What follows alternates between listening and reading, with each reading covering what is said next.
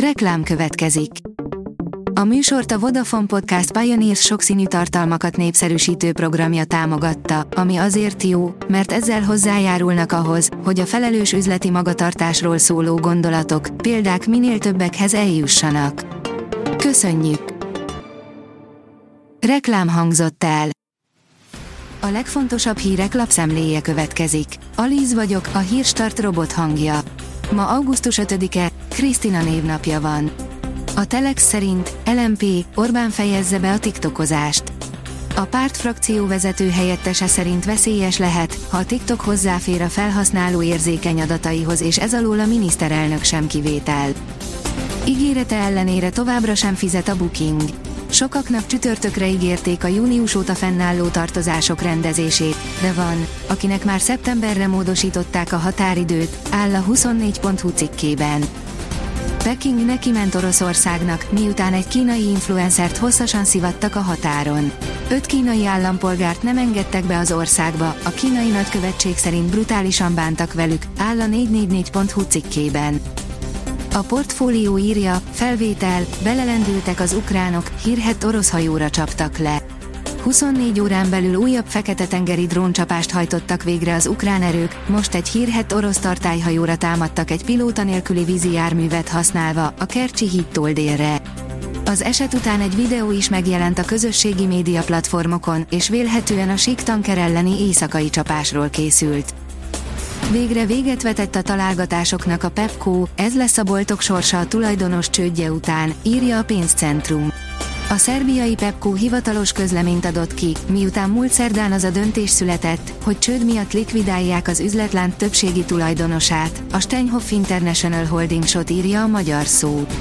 Mint írják, a Pepco 2023. júliusában további stratégiai fejlődést jelentett be, és bővítik az üzletlánc hálózatát.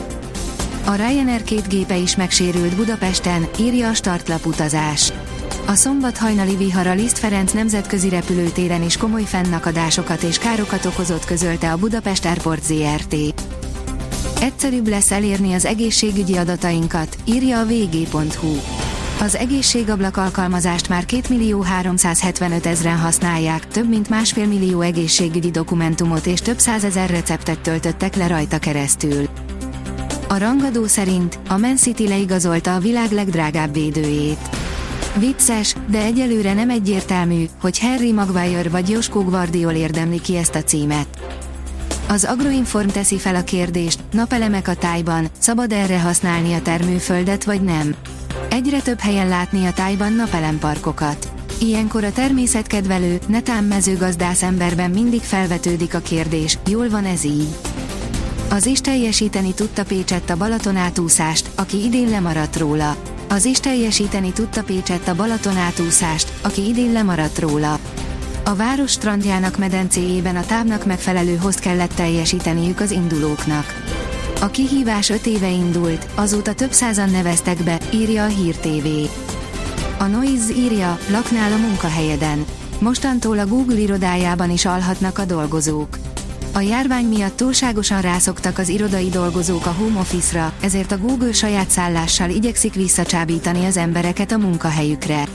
Az akció szeptember 30-ig tart, a vállalat célja a hibrid munkaidőbeosztás új normájának meghonosítása. A magyar nemzet szerint már az sem lenne kínosabb, ha Dárdai a feleségét is betenné a csapatba. Elszabadultak az indulatok a Herta közösségi oldalán, többen a három fiát játszató Dárdai Pál távozását követelik. Az Eurosport oldalon olvasható, hogy kifosztották a Leipziget, Guardiola megszerezte Guardiolt. Premier League az angol bajnok és bajnokok ligája győztes Manchester City labdarúgó csapata 90 millió euróért leigazolta az RB Leipzig horvát hátvédjét, Josko Guardiolt. A kiderül írja, másodfokú riasztás van érvényben az ország több részén. Hevesebb zivatarok miatt másodfokú riasztást adott ki az ország középső részére, Csongrád Csanád, Bács Kiskun, Jász Nagykun Szolnok és Pest vármegyék egyes járásaira az Országos Meteorológiai Szolgálat szombaton délután. A Hírstart friss lapszemléjét hallotta. Ha még több hírt szeretne hallani, kérjük, látogassa meg a podcast.hírstart.hu oldalunkat, vagy keressen minket a Spotify csatornánkon, ahol kérjük, értékelje csatornánkat 5 csillagra. Az elhangzott hírek teljes terjedelemben elérhetőek weboldalunkon is. Köszönjük, hogy minket hallgatott!